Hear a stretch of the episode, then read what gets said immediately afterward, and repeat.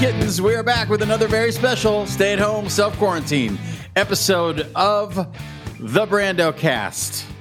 My guest today. The city of Los Angeles lost my guest today to the mean streets Mm-hmm. of Nashville, denying Los Angeles one of its most powerful sources of rock and roll. He is a singer, a songwriter, and a guitar virtuoso. Though he is not the tallest dude in the world, he fucking is filled with the power of rock, and you should see this motherfucker play guitar. Whether it's his bands Soul, Orson, Goldsboro, maybe you saw him in Buckcherry. There's only one Kevin Roentgen on the planet Earth, and he is my guest today on the Brando cast. Dude, what is up? Dude, what a what an intro. I don't even know. I that's I can I take you everywhere with me? Are you wearing a Palomino t-shirt? I certainly am. I, I just acquired this. Uh, I was just in Los Angeles and uh, do you know about the Valley Relics Museum?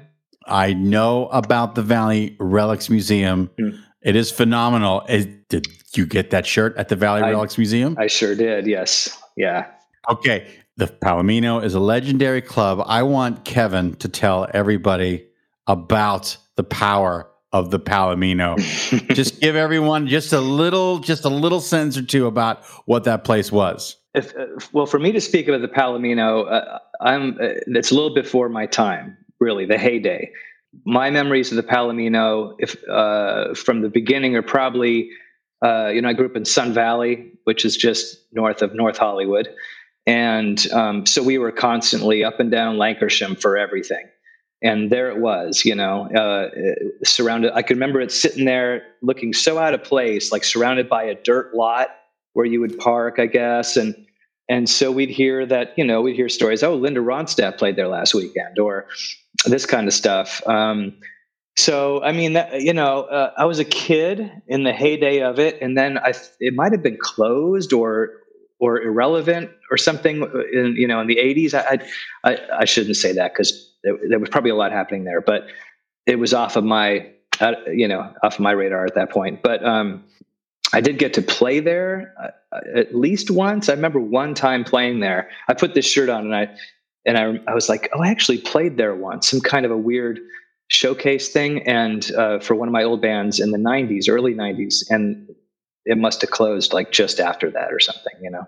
And then, of course, yeah, you, you hear, you know, but everybody knows the lore of like, you know, you hear, I think about Gram Parsons and that whole scene and everything, uh, kind of revolving around this weird spot in the valley too, you know. Yeah, a weird spot in the valley, a weird spot in North Hollywood, not in Hollywood, not on Sunset Boulevard, where Johnny Cash played, Elvis Costello played. Mm. Um, I think Dwight Yoakam got his start playing at the Palomino. Would that be true? Probably. That sounds about right. I, I also forgot to mention one one funny uh, note. Um, my sister married a guy named Glenn Campbell. That's his name, uh, with two N's. His father uh, was in Glenn Campbell's band, who played the Palomino all the time, and he so he named he named his son Glenn with two N's. That's that's how Wow. meaningful it was for him. Uh, the reason that I'm so excited to talk with Kevin today is there are a few people that I know in my life who have a profound understanding of the LA rock scene. So we are going to get into a lot of amazingness today.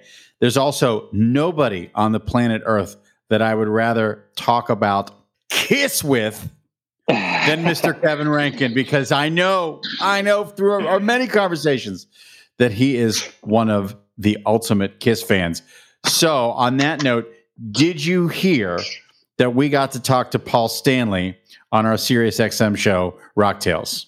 Yeah, I, I more than heard. I uh, I tuned in. It was uh, I was in uh, Westlake Village, California, and Wow. and I I think I was parking the rental car, and I and I saw your post, and I'm like, oh shit! And you were about 30 minutes in or something. So I caught I caught uh, I caught the funny questions that Paul finally was like, "Are we almost done with this?" you know? That was the I want, well, you know, that was the I want to know game. oh yeah, And we took the audio drop of Paul going, I want to know, which he does live. I wanna know! Uh, and then we just came up with a bunch of dumb questions for him. But he was a delight. It was kind of an out of body experience uh, because I was a member of the Kiss Army uh, starting in 1977 when I sent in my application via the Love Gun album insert. Uh, you may predate me on the Kiss Army. I'm not sure. Maybe just slightly. Uh, yeah, I, pro- I, I think I joined. Pro- it might have been, it might have been the end of '76 or something when when I when I mailed in my five dollars. Yeah. oh, but it's the best patch of all time. Uh, the Kiss Army patch that we got with that uh, application. Yeah, uh, dude, you got so much for five bucks, and that that's the other thing too. You got like you know four uh, beautiful eight by ten glossy photos of uh, of the guys and a group shot, and you got this um, newsletter, dude. I would I would be so excited, like coming home from school, if if the newsletter they were really bad at sending out this quarterly newsletter, um, but like I might have got one when they promised like four a year. But I, I dude, if that came in the mail, like oh, f- like forget everything. It was just so exciting for me, and I was I was like eleven, you know, like this was like yeah, yeah, we can get into all that if you want. well, yeah. well, we will. We were the perfect age. Uh, you and I were the perfect age for Kiss. Uh, but before we jump into uh, the subject of one of our favorite bands, just give me an update on all things Kevin. What is happening right now? I'm seeing some new videos on YouTube. I'm seeing, I'm hearing some new music. I'm seeing a video featuring your wonderful daughter who's hmm. growing up so fucking fast. Uh, just give me an update about what's going on in your rock and roll world. Well, I think like like a lot of us, uh, we had to find some uh, some stuff to do last year, uh, I, and uh, for me, I had just come off the road. Literally, I was. It turned into about three years of of a really heavy uh, road schedule, and um, COVID came. Everything stopped and uh, for me, it was kind of a it was a good time. I thought to step off um, with uh, and you know and that, that, I'm referring to to playing with Buckcherry and um, guys that guys that I've known since I was you know 20 or something. You know, I've known since uh, forever. Um, and uh, yeah, so I started. I, will play guitar for people, and I've done I've definitely done my share of that. Uh, but I, I guess I've I've always been a songwriter and I started writing. I started finishing songs is what I started doing. And um, you know, and I also started mixing a record that was from my old '90s band, my first kind of real band called Soul. That some of the some of the '90s, you know, Hollywood people would probably remember in that scene, that strange scene. It was a transitional thing when when like when grunge came and everything, you know. Yeah, so I, I uh, you know, I was I was mixing that a lot of that stuff on the road and I really just started spending way more time in the studio and and with my uh, uh, my my wife and daughter, who you mentioned, who's who just turned twelve. Jesus. Yeah. oh, God Crazy. damn it! I remember. I remember handing you a, a little little package of a, of an infant David Bowie shirt or a or a toddler David Bowie shirt. Um, yeah. So I, that's just crazy, dude. That's amazing. It was hilarious to see her uh, in, in, that video. Um, when did you guys shoot that one? Uh, we shot that here mostly on our our property. I live in Franklin, which is just south of Nashville. Uh, we moved here about five years ago, and um, so we're kind of on the rural side of stuff. So we have we have a couple acres, and so we shot a lot of it, uh, you know, in the back here. And uh, our neighbor is this lady who's got like I don't know, she probably has seven acres over there. So we shot a bunch of it over there, and and yeah, it's it's kind of uh, there's a song called "Say I" that. Um, that my uh, that we did with um, with my my soul guys. You know, we did we recorded it, and uh, yeah, it's sort of an ode to. Um, in in a way, an ode to a movie called "Ladies and Gentlemen, the Fabulous Stains." Are you familiar? Mm-hmm. Starring yeah, uh-huh. starring, mm-hmm. starring Diane Lane um, and Steve Jones and uh, Paul Cook, I believe is in it. Yeah, he's in it, and uh, Simonon's in it uh, in the band. So yeah, um, yeah and that was uh, so i i kind of wanted to just like jump over like generation generation generation generation and show her this which i obviously didn't show her the inappropriate movie but but the makeup and the idea that this hey this this was uh you know this was girls saying you know we can do it we can we can we can rock like the boys, you know, and whatever. So that, that, and that's all. It so she, the whole thing is she's she kind of sneaks off. Uh, we were in Zoom school all all year or a bunch of the, the time last year. So it sort of shows the frustration of of what was going on with that and her being sneaky and texting a friend, "Hey, let's go rock." And so they do a Zoom jam. They sneak off and do a Zoom jam. Dude, that's amazing. I, does she have? You can be honest with me. I assume she has the power of rock. Are you are you at all concerned about one day having to deal with the dad? I'm in a band now conversation. You know, well, I'm concerned about a lot of those kinds of things. I, I, I, don't I don't know that it's going to be I'm in a band. Um, uh, it's weird, you know. I, I think that just for us, how we found our own stuff, you know, and that's how it is with her. I mean, she, we we play stuff around the house all the time 80s electronic new wave what so she knows depeche mode and she knows u2 and she knows um, she knows we also placed like old r&b like bill withers and stuff. So and oasis I, she loves oasis right? Um, so yeah which is just amazing. She knows she's always asking me like you know why are they why do they fight? And you know but the stuff that I, I can is really meaningful to her she also sings you know she and so and she's a really good singer. And so, she, but you know, she loves Billie Eilish and she loves, uh, you know, whatever some of these like Olivia Rodrigo, which is kind of not anything really to me, but um, Billie Eilish is obviously pretty awesome, you know, extremely awesome. So like, I'm excited that she that that that's kind of her favorite, you know, because Billie Eilish is not that much older than her. She's not what much older. You said no, she's not. Yeah. She's not much older than your daughter. I mean, yeah. really. I mean, it, yeah. you know, for me as a as a Gen X dude looking back, anyone who's uh, you know under forty, I'm like, oh, you're a young person. You know what I mean? But she's only what nine or ten years older than your daughter. Yeah, if that, what is she? Got to be maybe 18, 18 by now. Wow. Yeah, that's incredible. Has your daughter? Have you taken your daughter to see Kiss? Um, I I have uh, not. Um, let me think here. No, no, we we have not. We have not seen Kiss. She's seen uh, she's seen Guns N' Roses uh, when she was really, when she was really little. Um, uh, I, I, you know, we, we actually had Billie Eilish tickets for Nashville, and that that all um, that didn't happen. So hopefully we'll get back into those thousand dollar seats eventually or oh, something. God. You know, Jesus Christ, yeah. yeah. um, well, uh, have you played? Last question: Have you played Kiss for her? Yes. Um, I mean, uh, I, I, actually, when you asked me that, I, I, remember this time that I almost feel like you were there, but we had some kind of a party at our house. And I remember my friend, there was about four of us sitting around the TV. And I think my, it was probably my birthday. And my friend, uh, Dell, I think, had given me like a kiss, ter- kistery or some one of these things like a DVD, right? So we were sitting around watching one of the concerts that they have on that. You know, it was like a, I think it was the 76, it might have been 76 in at Cobo or something like that, right? And, and I remember her just kind of like hanging with the boys watching this thing in the living room and, and, you know, and me, me stopping, pausing the blood spitting and the fire and rewinding and, and her like, like not being able to look away, you know, um, and and this you, you you have to you have to be there for this thing. But she started doing.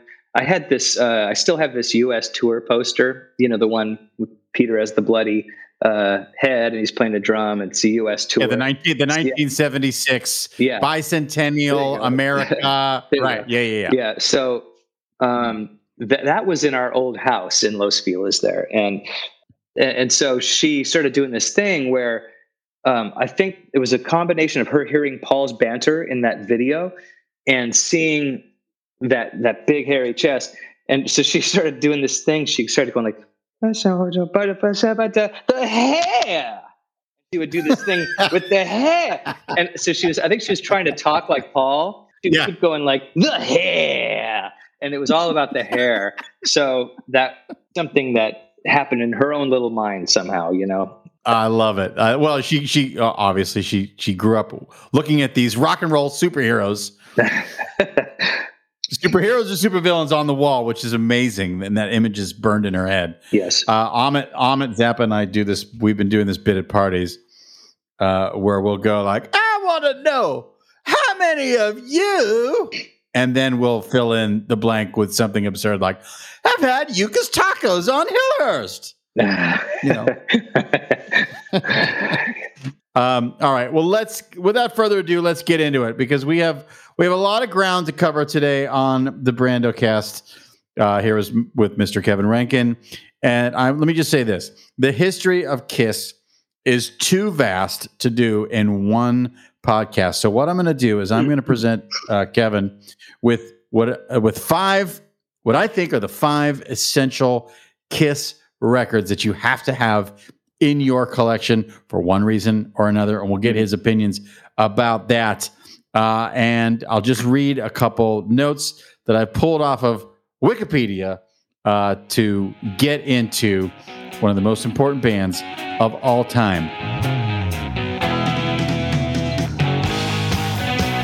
Kiss is the debut studio album by American rock band Kiss, released on February 18, 1974. Much of the material on that debut album was written by Gene Simmons and Paul Stanley when they were members of their pre Kiss band, Wicked Lester.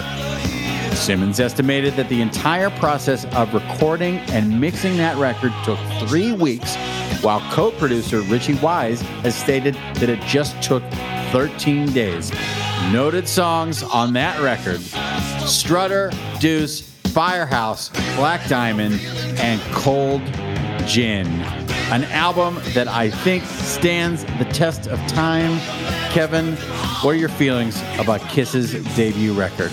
Oh man, um, yeah. Where do I start with that? Um, I'm, I'm going to start with uh, with a, a, funny funny story here. That uh, oh, first of all, it's I, I, it's obviously hilarious that we're talking about Kiss, and and, and I always think that um, you know from from early on, I went to Catholic school, right? So th- there's always been this. Uh, this element of, of shame kind of around loving kiss right uh, whether it was from like the nuns that looked at me funny when i wore a kiss t-shirt or on like the free dress day you know or uh, the the kind of like weird, scared, sideways shit I'd get from other kids in the class because what's what kind of satanic thing is that?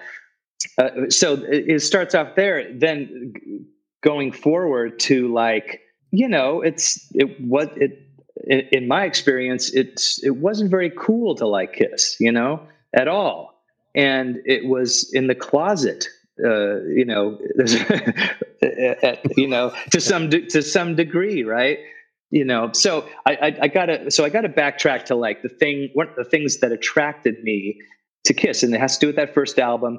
Uh, when i moved to sun valley california when i was a little kid i was probably 10 years old and i met this kid richard ammerman who had long hair and uh, and his big family he had these two older sisters that were total babes. They they may as well have been charlie's angels you know? Like like you know feathered feathered hair beautiful. So i had just kind of met richard and we and halloween came along. And so yeah come up to me you know and he was a tough stoner t- type of kid long hair guy. And I come up to uh and, and by the way at this point uh i like had no record collection. I was listening to my parents uh you know early stones records or don mclean american pie or carole king or things that my mom had at that point so I go to to Rich, Richard's house and and I think his his brother was dressed as some like real half-assed version of Paul or something, but his older sister Kelly had this brown feathered hair, and she she looked like she was six foot two or something to me, um, who was probably like four feet tall at that time. And she had the Peter Criss makeup from the first album painted on her beautiful face and she was wearing like this black spandex crazy thing. She was probably 15 years old i'm guessing. I i just remember seeing her being like a 10 year old and and ha- have having having been showed someone showed me the kiss destroyer record like when i at my old apartment building but before we moved. And i was just like oh yeah i took a mental note of it you know? But like when I saw her in that in that makeup and that night and spending all er, like the whole night following her around, like just like falling in, in love with her basically in this gorgeous Peter Criss makeup with his feathered hair. That was very exciting on some kind of a you know uh, young boy that is starting to get excited level. You know, so uh, yeah. So and, and then he, I went back to his house, and sure enough, there was the album sitting out um, that she had, you know, painstakingly like. If anybody, you know, us guys, if you know, you know, the, the Peter Criss makeup is different on the first album, right? Right. And yeah. and it's it's wonderful. It's like full like. First of all, that whole that album looks like the cover uh, is such like a kabuki style to me, and you know they're they're kind of all wrapped in this kind of black and silver shit. You can't see their bodies; it's just their faces like this, right? Um, so yeah, that that was my experience with the first Kiss album, at least. Yeah. Well, me uh, as a as a student at St. Bernard's Elementary in Mount Lebanon, uh, Pennsylvania, suburb of Pittsburgh, it's hard to describe because again, I said this earlier.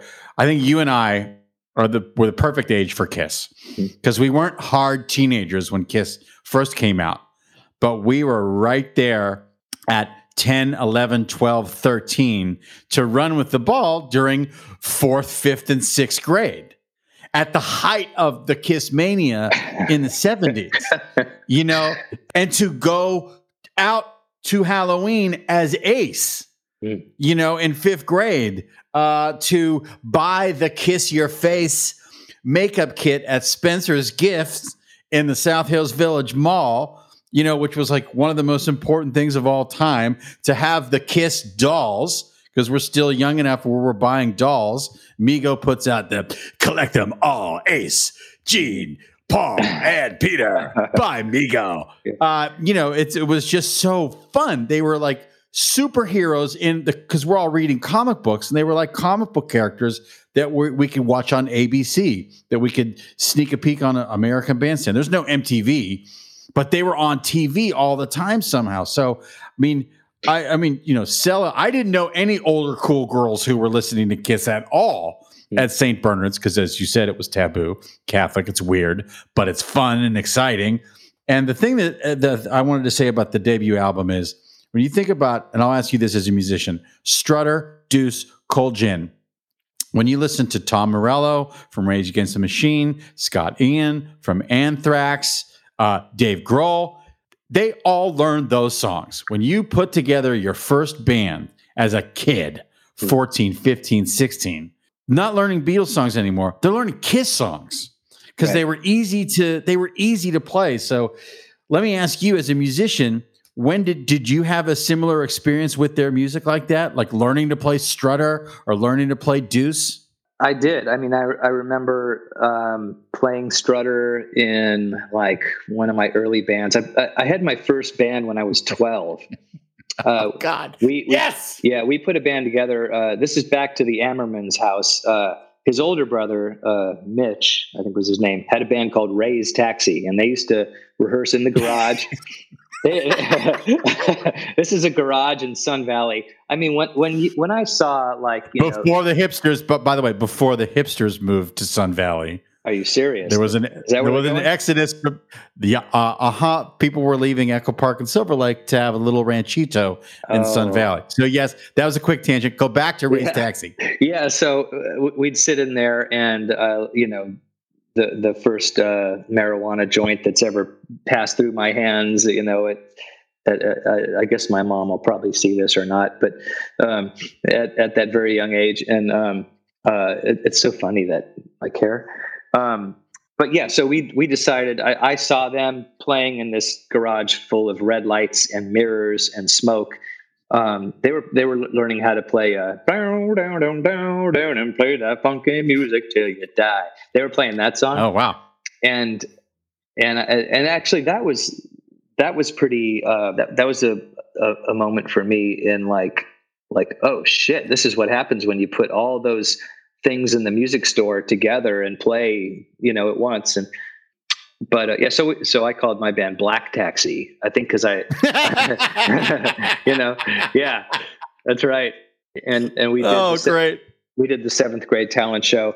Um, yeah, but you know, like you set me up by talking about me as a guitar player. I I, I always like you know Ace is is one of my biggest influences, obviously because well because he's awesome, and I and I you know you hear like Tom Morello is a perfect example because like he knows he knows how important and, and how great those leads are and how how you can sing every note of them.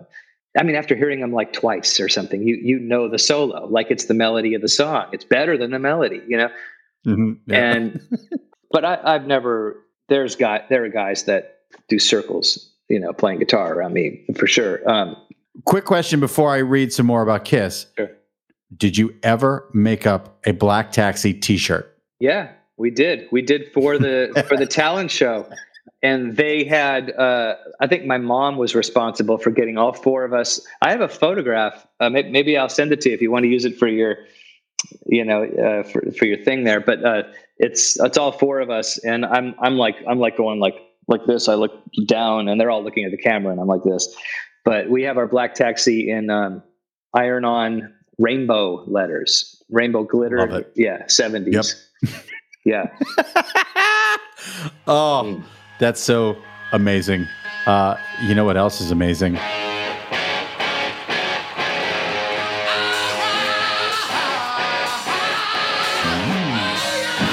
Alive is the fourth album overall from Kiss and their first live record. It is considered to be their breakthrough album and a landmark for live recordings. Released on September 10th, 1975, this double album contains live versions of selected tracks from their first three studio records, which were Kiss, Hotter Than Hell, and Dressed to Kill. The album was recorded at concerts in Detroit, Cleveland, Wildwood, New Jersey, Holy Christ, De- and Davenport, Iowa, all in the spring and early summer of 1975. Alive. Absolutely the first live record that I ever had.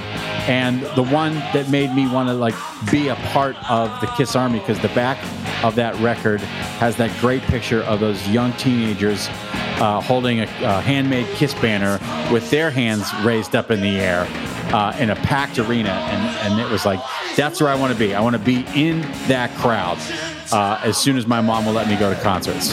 Yeah, and, and alive, that's that's the one for me. You know, alive is is the one. Like if if I could only have one Kiss album ever, or if there only ever was one, you know, it would have to, for me. It's alive. People will say alive too, or or whatever, Love Gun or something, but uh, people like Dress to Kill.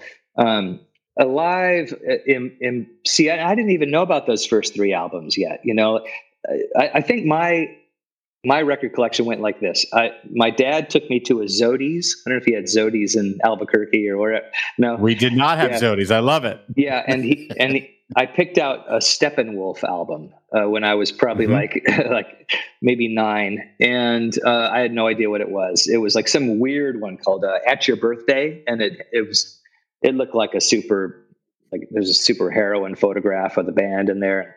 It's it's bizarre, um, but and it had Mickey Mouse like all over it. So I just thought, oh, I'll get this.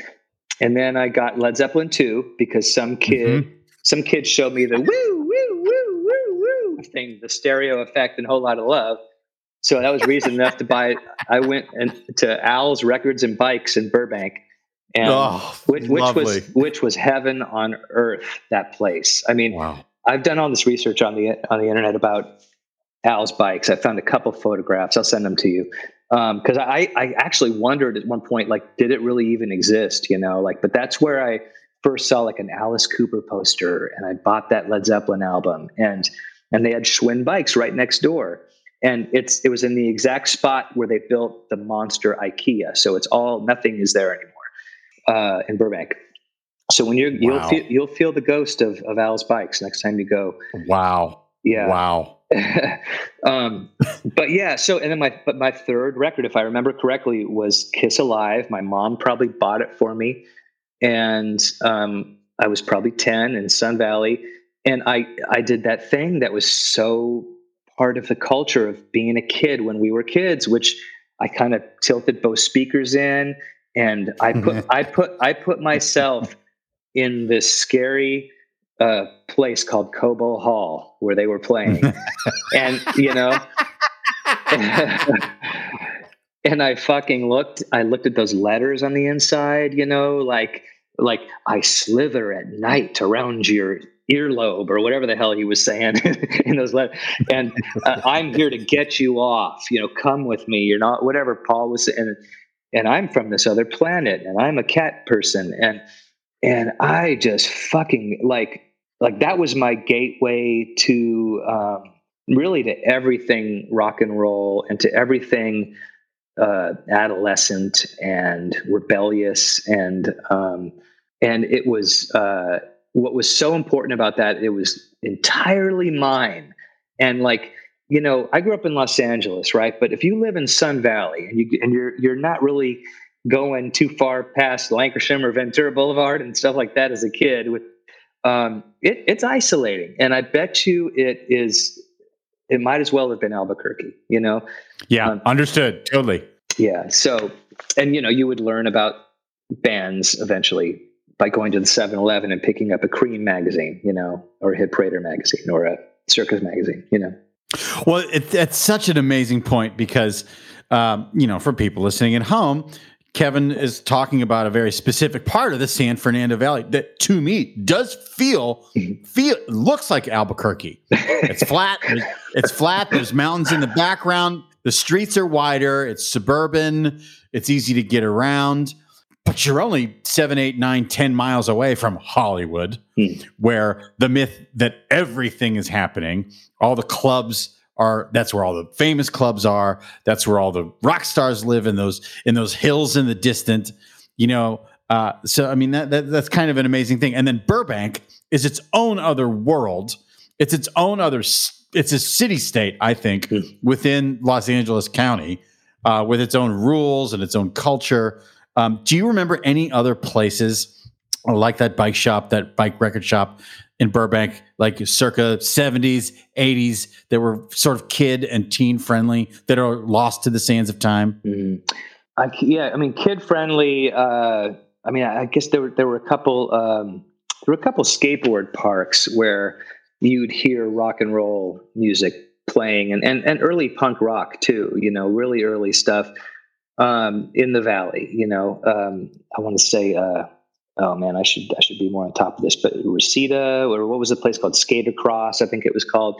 There was a place called Boogie Bowl. I think that was like, uh, yeah, you know, it, ridiculous, right? Uh, no, and but there was, you know, there was a, there was another small very small uh, record store called Michelle's Records in the in the old Golden Mall in Burbank.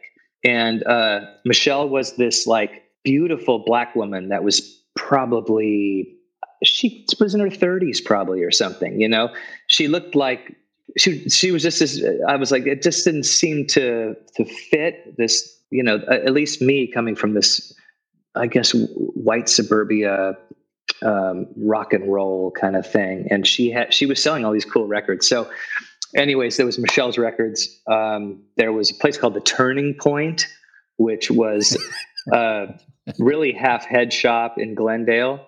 Um, uh-huh, sure. and, yeah, and they, and they had, but they had tons of used records, and this is where I really started to get and get records because I, you know, we weren't buying new records. Who could fucking buy new records? So they had ten cent bins underneath, ten oh, cent. Oh, and oh. and Brendan, there were like fucking so many crates underneath uh, the, the, the the stands where the new records were so I dig and dig and dig and just pull out all kinds of weird shit like Genesis records and things that were just in that crate, you know, and probably some some of the the you know the early Rush albums and but to turn an auditory odyssey. Do you know about that place? I do not. Tell me. Oh God. Okay that that was that was important. I, I that was on Laurel Canyon Boulevard, right at Victory uh, and yeah, there's there, there's a, a, a, super ghost town place. They might have fucking all rebuilt it by now, called Valley Plaza, right there on the corner. The sign is still there. The Valley Plaza sign yeah. is still there, but nearly everything is boarded up. yeah, I mean Valley Plaza too. If you look like uh, John F. Kennedy spoke in the parking lot there, like it's got some crazy history, you know. Um, but Valley Plaza was where the Sears was, where we'd get our school clothes, my school clothes, and all that kind of thing. But Caddy Corner was this place called Auditory Odyssey. And again, it was half head shop, complete half head shop, and posters, like black light posters, and half records. And that you felt like you should probably be at least 18 walking into that store because there and none of us were you know but because there were there were just boobies everywhere and all that kind of stuff and it was and and i can still god this is so crazy how it does that but i can still like i i smell cherry incense when when i think about auditory odyssey you know That's so uh, perfect. Yes. Yeah. Oh, and uh, right, by the way, right around the corner, this isn't. Uh, this is how great it was because right around the corner there was a licorice pizza. You know, and that's a you know records, right? Did you have licorice pizza? We did not, but that, it's legendary. Yeah, licorice pizza. That was right around the corner. Yeah. So I mean, amazing. Yeah, and that's that's where we got our identities. You know, was was in hanging out in those places and and, and meeting people that. Uh, oh, you know about that band too, or you, you know, that's amazing. I, I, will also say to people listening at home, the area that uh, that Kevin is describing is not far from the location of the Bank of America, where those two armed idiots uh, tried to take yeah. on the entire LAPD in full fucking body armor in the mid '90s.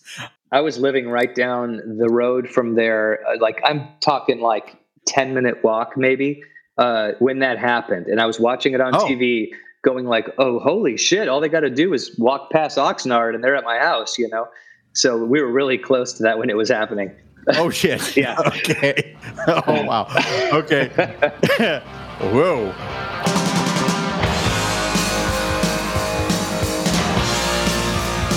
Destroyer is the fourth studio album by Kiss and it was released on March 15, 1976 on Casablanca Records. It was the third successive Kiss album to reach the top 40 in the US, as well as the first record to chart in Germany and New Zealand. The album was certified gold uh, on April 22, 1976, and platinum on November 11th of the same year. It was the first Kiss record to go platinum.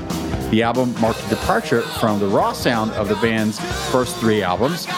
Songs on that record include Detroit Rock City, Shout It Out Loud, God of Thunder, and Beth. Um, the reason that I picked Destroyer, uh, sir, is because I think that in 1976, 1977, I could draw the album cover by memory. I didn't have to look at it. To, I could literally draw because I actually I had talent uh, as an artist as a kid, and I abandoned it years later. But um, but I could draw that record cover over, and, and I, that's what I would do in class. I would just sit there, you know, as the nun is talking, mm-hmm. I'm drawing the four guys from that gorgeous illustration, one of the greatest album covers of all time. But um, and this is really where Kiss just is launched into the stratosphere for me. Yeah, dude. Yeah, and, and you said it. it. It's it is gorgeous, right? It's the thing about that album cover and just that time and that record was they that photo that illustration they were literally like on top of the world and destroying it you know like like it, it it couldn't have been any more on point i guess and and it was also with with that album, uh, a lot of guys that were older than us will tell you they were out. That that they were out. But for us, the timeline, we all kind of went when that album came out and went backwards and got all those early albums. So there, there, there. Once upon a time was this dangerous, stinky ass in a fucking station wagon touring across America, grease paint packing, fucking New York City uh, not cool kid band that was out there um, building this grassroots army of fucking fans, right? And but by that time, everybody it was a household name. You know, Paul Lynde Halloween special and and like you, like you said. Wait, did you say the Paul Lynde Halloween special? I sure did. I hope you've seen that. Have you? of course. That's how we got to see Kiss. Yeah. Yeah. So uh, they they were um, you know, uh, our our parents knew who they, who they were at that point, so they they were just everywhere, right? So that was that was when that they turned into more of this fantastical uh, thing at that point. point, and the timing for that with with guys like us, our age, we're, we're talking like Kurt Cobain, meaningful, meaningful stuff. I don't know if people know this. There's a, a little known fact about Nirvana on the back of the Nevermind album. There is this big, weird, zoomed in photograph of, think it's supposed to be, I think it's supposed to be a bunch of vaginas, is what it is. It's like this crazy kind of pink and orange, weird, zoomed in photograph thing. And microscopic uh, Kurt purposely placed the album cover of Love Gun in there. And you, if you, every, it's so few people know about this thing. But if you look at the, back, I don't know about this thing. If you look at the back of the Nevermind album, you will see a tiny, and it's hard to find. It's hard to find. Some people are like, "No, it's not there," and then, but then you're like, "Holy shit, there it is!" and you see it. Uh, but I, I, guess uh, you know, uh, you know, I was I had this conversation with with our buddy Nathan the other day. We went to the mm-hmm. Valley the Valley Relics Museum there, and we were talking about how like Nathan's a few years younger than me, and just like Kiss, just like um, other music that came out, just like BMX bikes, just like skateboarding. Um, if you were a couple years, two, three years younger or older, it, like that's a massive difference. Like it, it was a difference of you you know, having uh, having like a Tony Alva skateboard or um, sort of be, being a Bones Brigade kid or something, you know, and um, same with the BMX, having having a Schwinn having a Schwinn Stingray or a Mongoose, you know. Yeah.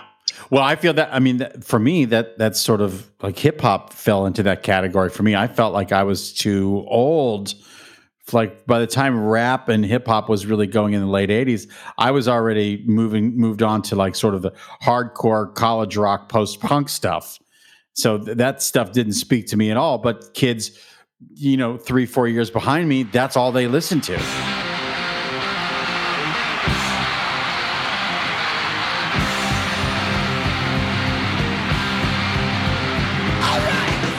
Alive 2 is the second live record and eighth overall by Kiss was released on October 14th, 1977. The band had released three studio records since Alive 1 Destroyer, Rock and Roll Over, and Love Gun. And so the band drew upon the variety of new tracks for that record with Eddie Kramer producing. Most of the live tracks on Alive 2 were recorded during the band's August 26th and 28th shows at the Forum in LA and that was the Love Gun Tour. And also one of my favorites, Rocket Ride by Ace Frehley, is on Alive 2. Okay, so Alive 2, that was for sure one of my um, very early purchases, but anticipating it coming out. You know, it was one thing to go to a store and to see what was there, but to know that something is coming out and you have to have it when it comes out. That's how I had uh, Alive 2 in my brain at the time. I, I remember, I remember like an advertisement for it that it was coming out. Like that's like early. You know, I'm in fifth grade. I do know what you mean, Brendan. Um, hottest band, hottest band in the world, right?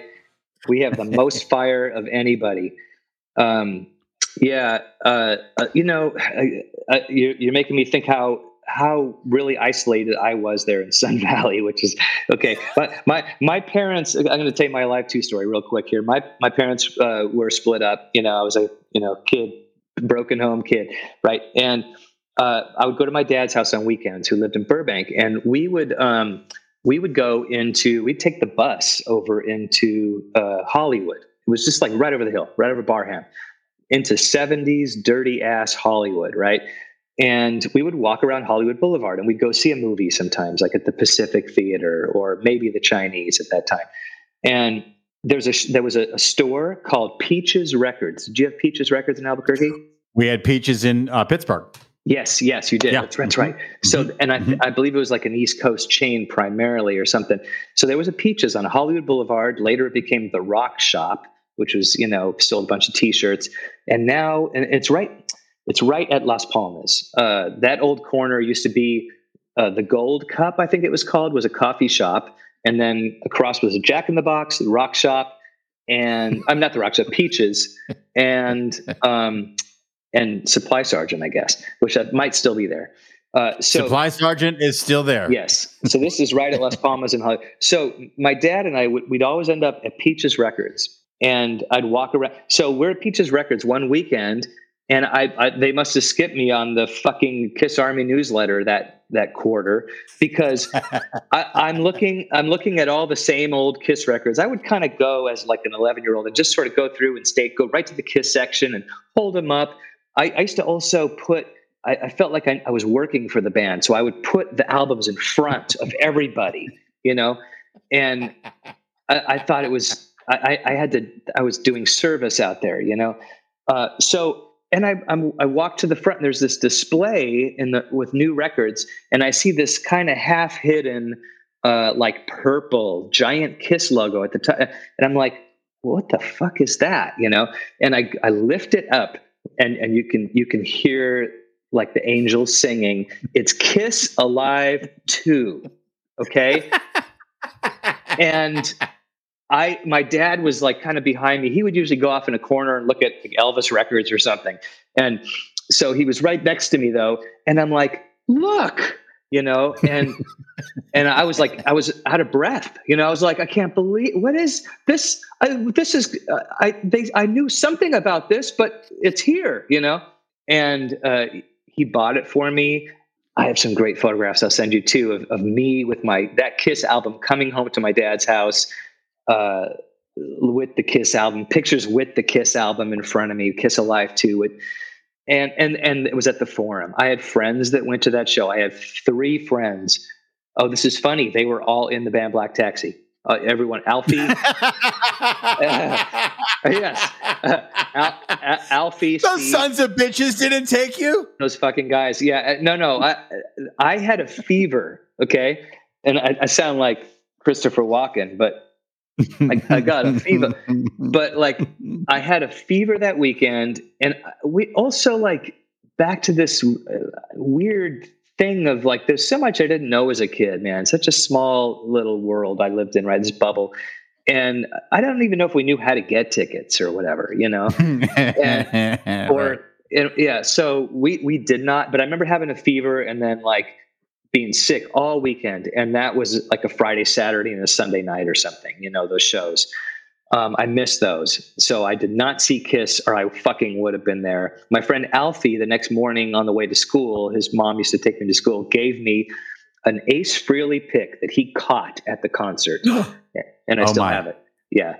Holy um, Christ! Wow. But I saw Kiss on the Dynasty tour two years later, a month a month before Peter left the band. And I, I, I, I, know I, I, pulled this out of my case. I don't know if you can, can you see this?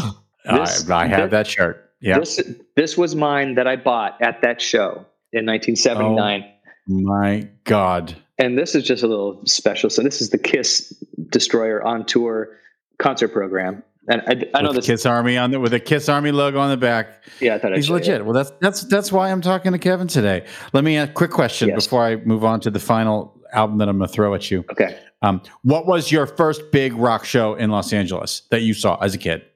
As a kid, was it the Dynasty tour, or or, or did no. you see someone before that? And I don't care if it was like Linda Ronstadt or the Beach Boys. I don't care. Yeah, you're, the you're, first rock concert you went to. You're, you're not far off. Um, we, we used to go see shows. My mom would take me to concerts at the Universal Amphitheater, which became Gibson and whatever. Now it's Harry Potter, right? um, but it had no roof. It was really an amphitheater back then. And they had these summer concerts, and she would get tickets from her work or something. So we saw we saw Leo Sayer. that, that, that was my first that was my first concert. Leo Sayer. Uh, you make me feel like dancing, right? All that stuff. Yep. And mm-hmm. we saw Little River Band. Uh, uh, and we saw. I want to say. Oh, I know we saw Sister Sledge, and I wonder if it was, which is such an odd, yeah. like, but they were headlining, or they might have been opening for like Cher or Diana Ross or somebody. But And oh, we are fa- we are family was the fucking biggest song in oh, 1978 or 1979 or whenever that came out. No doubt. Oh, so and we would see America. We, every year, America would play. Oh. Like like seems like they never stopped playing. So we would see uh, Sister Golden Hair and all that stuff. And and uh, you know, like you mentioned with Beth, nobody knew that was Kiss. Like I remember hearing that on AM radio before I bought my Kiss Alive album. You know, it, was same with America. That that was the thing. Like you'd go to a show and be like, "Oh my god, they play that song! Oh, and they play that song too!" And you know, that happened with America. I'm like, "Oh, they like own the radio. This band. Okay, I get it." You know, I guilty pleasure. I love America to this day. And and by the way, Sirius XM has a yacht rock channel right now. It's I think it's just a limited time. It's channel 70 on Sirius. If you people out there in the world have Sirius, uh, and it's just it's just America and Seals and Crofts and Steely Dan. I don't even like Steely Dan, but in the in the context of yacht rock, it's fantastic. Any anything with Michael McDonald on it, but god damn it, do they play every America song on that channel? And it's it's just nothing but pure joy. Uh, anytime I hear Tin Man or Sister Golden Hair, um, or you can do magic. yeah, yeah, that's right.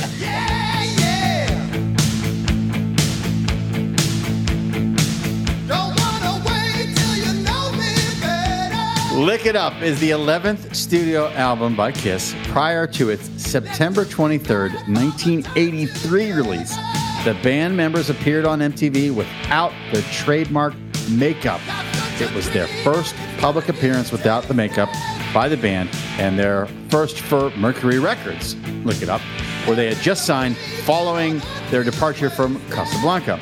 Songs on that record, well, there's really only two of them Lick It Up and All Hell's Breaking Loose. Okay, here's why I wanted to ask you about uh, Lick It Up. I vividly remember it was appointment television, watching MTV when J.J. Jackson presented all four, well, not Peter and, uh, and uh, Ace were out of the band at this point, but all four members of Kiss without the makeup.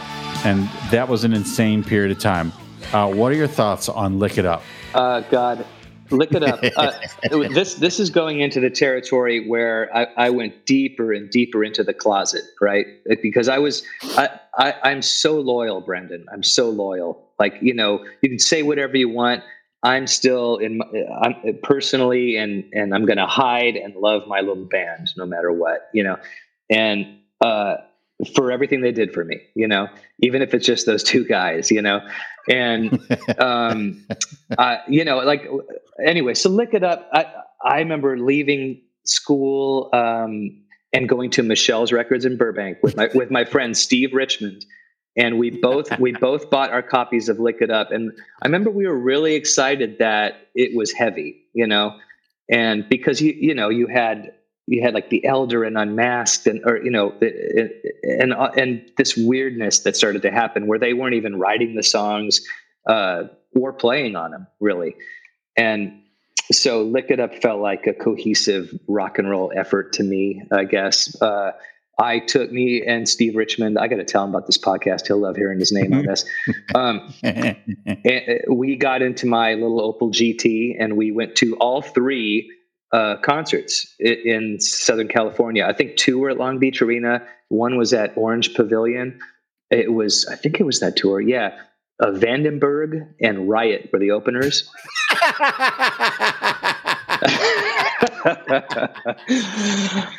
but you know I and I missed that unve- unveiling of, of Kiss uh, who like they didn't announce it. Just I missed everything, dude. It, was like the next day at school. Oh yeah, we saw you know just take their makeup off yesterday. Where was I? I don't know. Well, it ran MTV. MTV ran like the radio in our house, so that's why. I mean, we my my mom. You know, talk about broken family. My same thing. My mom worked the upside of my mom working was we were me and my brothers were we ran the house and so mtv just stayed on like a, like a radio mm. and if they weren't playing a music a video that we didn't want to see we would leave when we would hear something we wanted to see we would run back in the living room and watch the goddamn video. So that's why i saw that. Oh, here's the one thing i want to say about about lick it up and the whole thing. Kiss absolutely is responsible it's the bridge from the beatles to acdc for me. Kiss basically introduces me to hard rock at the perfect time, fifth and sixth grade, so that everything that comes after Kiss is the stuff that I really sink my teeth into.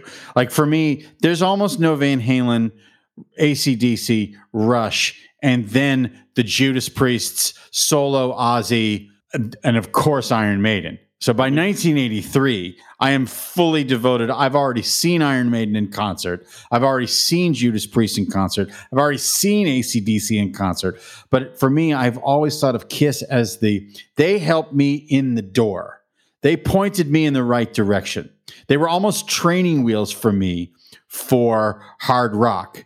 Hmm. When Lick It Up comes out, it's not hard enough and crazy enough for me to get into it because Number of the Beast by Iron Maiden is out there in the world, and mm. Motorhead is out there in the world, and British Steel and Screaming for Vengeance by Judas Priest is out in the world. You know what I mean? Like, Lick It Up might as well have been a Loverboy record in a way, but thank God for it because the the other thing that I, I wanted to mention is now when we see Kiss live current day was the last show I saw before the pandemic. Kiss and David Lee Roth at the Staples Center and we have tickets to go to see them um, coming up. Uh, what in September in, in Irvine or August in Irvine when they play "Lick It Up" now, it sounds amazing.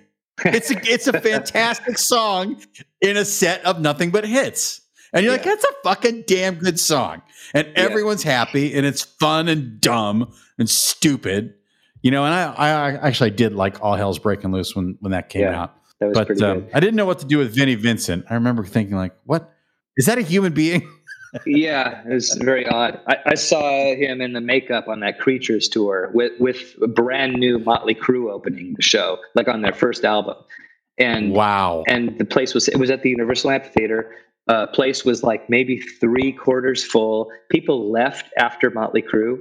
Um, yeah, Motley Crue. I'm talking Motley Crue, like punk rock Motley Crue, like Mick Mars. It said Mars and duct tape down his leg. You know, like like they were so. Wow so raw and they um, they really kind of owned that night, you know. But um, dudes, you said so many things. You said like fun, dumb, whatever it was.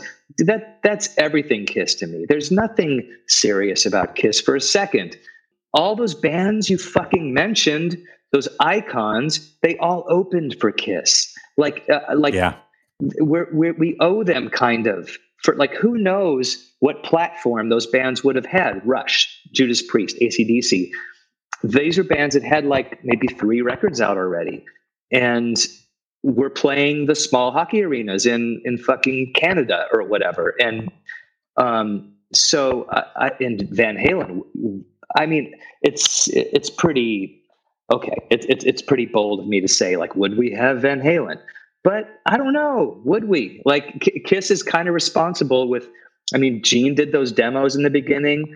A lot of great fucking bands fall to the side, and Paul Stanley told us about going to see Van Halen at the Starwood. He's like, Lita and I went down. We were like, Lita Ford. He's like, yeah, the only Lita. like, yeah, okay. Uh, but he was like, you know, that was they were just special and crazy. Thank God Gene wasn't able to convince Eddie to join Kiss. You know, because like you said, maybe things just on on Earth two or Earth three or Earth four. Eddie Van Halen, you know, replaced Ace. you know yeah. what I mean? Well, Eddie did play. Uh, he wrote the guitar solo for Christine sixteen because he played on like some original demo that Gene Gene said, "Hey, you know, Ace is playing cards with his buddies. Can't make the session as usual. Uh, can you come and play this guitar solo for Christine 16? And I think the story goes, I think that Ace liked it so much that he just kept the same solo. But if you listen to Christine 16, you can hear some Eddieism in it, like long notes, melodic, you know. You proved your Kiss fandom right there. You haven't had the chance to see the Kisstory on A and E because it hasn't aired yet. It's airing on the 27th and 28th. This podcast will be out after it airs. Hmm. But Gene talks about Ace constantly blowing off things for card games yeah. to the point where Gene goes, I pick up the phone and I say, Ace, where are you? And I hear, I'm at a card game. Uh, like he, he he mocks Ace with the voice. that's wonderful, dude. I mean, and and what about like that '96 reunion thing, right? Like that that was uh, like the thing you just thought would never happen, and um, uh, you know, all this talk about Kiss and like how meaningful it is to guys in our specific little fucking demographic of age and everything else, right? Um, and and the timing. Uh, I remember turning to my friend. I went to the first show. I went to all three of those shows at the Forum for the reunion. And the first night I was there with my friend Dell, and and and we, oh, I don't want to say. Well, okay, uh, I could say something about Gene. He, whatever, I'd say it to his face. Yeah. Um, mm-hmm. But like, we both looked at each other and said, like, let's just pretend for the next hour and a half that Gene is a com- isn't a complete asshole. Okay, and I, and then and then and then and then like right into it uh, i had this like sensation at, where everything about Kiss brings me back to a feeling the fe- that feeling of being 10 11 12 years old right um, I, I was like oh my god this is my divorced parents getting back together for one fucking night one final hurrah one party, the thing I've dreamed about my entire life as a kid that I, I thought that was so important, you know, to get my parents back together. That's yeah. So my other parents, Kiss, did that for one night. I, uh, for the Dodger Stadium show, yes. uh, where the Smashing Pumpkins opened up on Halloween, sure. I painted my face like Gene. I will send you the photo of me eating dinner at Fred 62 after the show Hmm. in full Gene makeup, uh, but with an army jacket because that was Kiss Army. I had like a Kiss Army uh, pin on the green army jacket, but long hair and Gene's face. That was a great night because I was fortunate enough to sit behind the uh, the all girl punk band, the Donnas. Oh yeah, and and I spent the whole time basically kind of watching them watch Kiss. Uh, and because they were into it, and I, so that made me into them, and they knew the songs. Yeah, and they were young at the time; they were still teenagers at the time because that was the, uh, the, you know that the the second go round of the reunion era uh, when they played at Dodger Stadium. Um, dude, I have kept you for over an hour, and all you did was prove your Kiss bona fides, prove your your rank in the Kiss Army. Uh. You're way up there above me. Um, all you did was fucking crush it, and this was just this is exactly how I want to spend uh, my Saturday afternoons um, talking about Kiss, and it, it, makes me more excited to drive from Hollywood to Irvine to see them. You know, driving during rush hour from Hollywood to Irvine uh, just to see Kiss, and I wouldn't do that for nearly any other band. Is where is it? Irvine Meadows, or where do they play? No, What's there, there? there is a new. It's it's a temporary uh, it, they, they bulldozed Irvine Meadows, okay. the legendary "Scream for Me, Irvine," uh, where Kevin and I saw uh, Iron Maiden many years ago. They the uh, Live Nation found another mesa, and they built this thing called the Five Points Amphitheater, oh. and it's literally like steel. Uh, it's it's almost like a high school football stadium feel to it. Like it's a it's a temporary place with uh, you know like mobile homes for the you know the food court and stuff like that. It's really chintzy. But um, Live Nation owns it, and so that's where they're playing. You know, fuck it. Um, mm-hmm. It's going to be great. I can't wait to see it. And I'm just, it, what a delight talking to you, dude. Dude, you, you too. And uh, yeah, it's it's you know, I, you know, a Kiss taps right into like the joy of being um, a kid, you know, and for me, yeah. And and, and it's, and it's fun. It, it's really not a lot more than that. It's really not. Yeah. For some people, it's Star Wars, or for some people, it's you know a BMX bike or whatever. But for me, it's Kiss, and, uh, and I don't know how much it has to do with music. Um, that's yeah. that's a bonus. Well said. Before I let you go, uh, is there anything you'd like to promote? Where can people find you? Where can they find new material? Uh, just you know, give people a little a little hint about that. Yeah, yeah, I'm going to be putting some some things out. Um, my last name is is like the hardest thing to understand ever, but it's Roentgen, and you, will put it up on the thing so they could. It's just Kevin Roentgen. I'm on Instagram and Facebook and and all those things, and um, we're we're going to actually do a video pretty soon here in a couple days, so that should be up soon. Well, fantastic, everyone! Please go check that out. And dude, thank you, thank you, thank you, thank you, thank you. Thank you, buddy. This is super fun. Um, and to the rest of you, thank you so much for liking, listening, subscribing, telling your friends about the Brando cast. So many great guests coming down the pike as always. And of course, the Brando cast is produced by Mr. Richard Sheltinga. So until the next time, cats and kittens.